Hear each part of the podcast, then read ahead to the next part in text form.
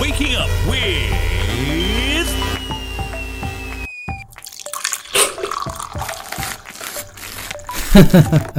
Shivraj Prashad, your host on Good Morning Grammar.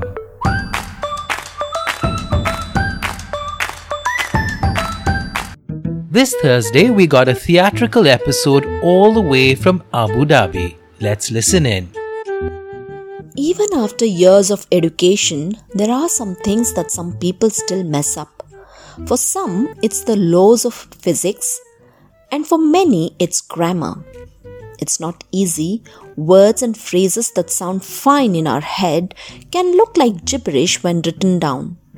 That is, if we even realize we made a mistake in the first place. It's easy for little grammar mistakes to slip by, especially when we are self editing.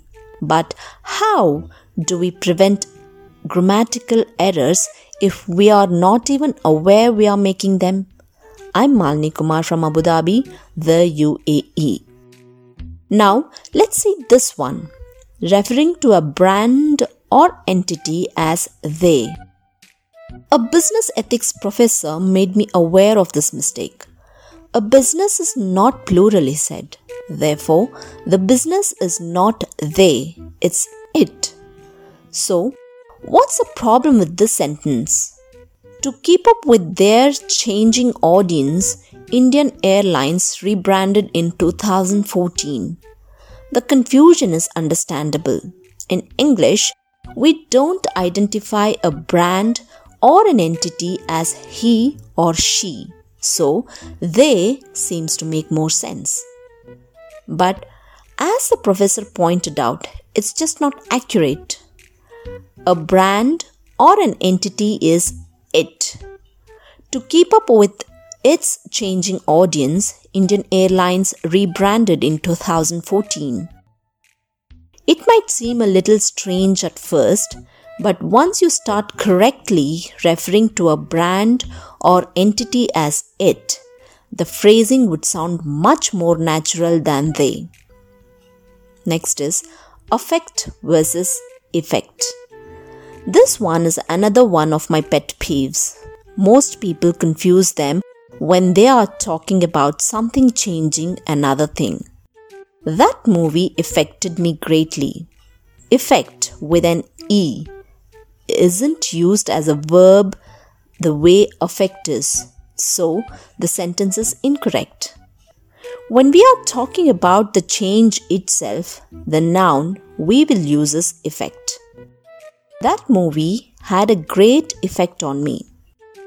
When we are talking about the act of changing, the verb, we will use affect. That movie affected me greatly. Next, assure, insure, and ensure. All of these words have to do with making an outcome sure, which is why they are so often mixed up. However, they aren't interchangeable.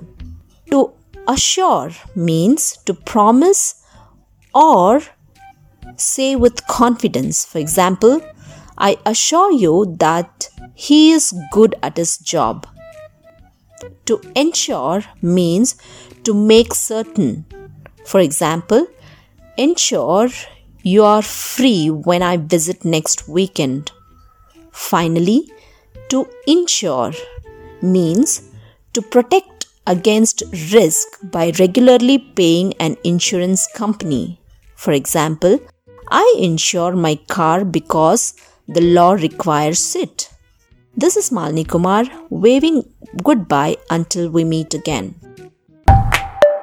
You too can feature on any episode by sending in your request or feedback with a voice message on WhatsApp on plus 91 962 547 5442 or via email at shivraj at brevis.in. We'd be happy to read out your message here or even play it on an entire Friday special episode. Have a good day and stay tuned for another fresh episode of Good Morning Grammar.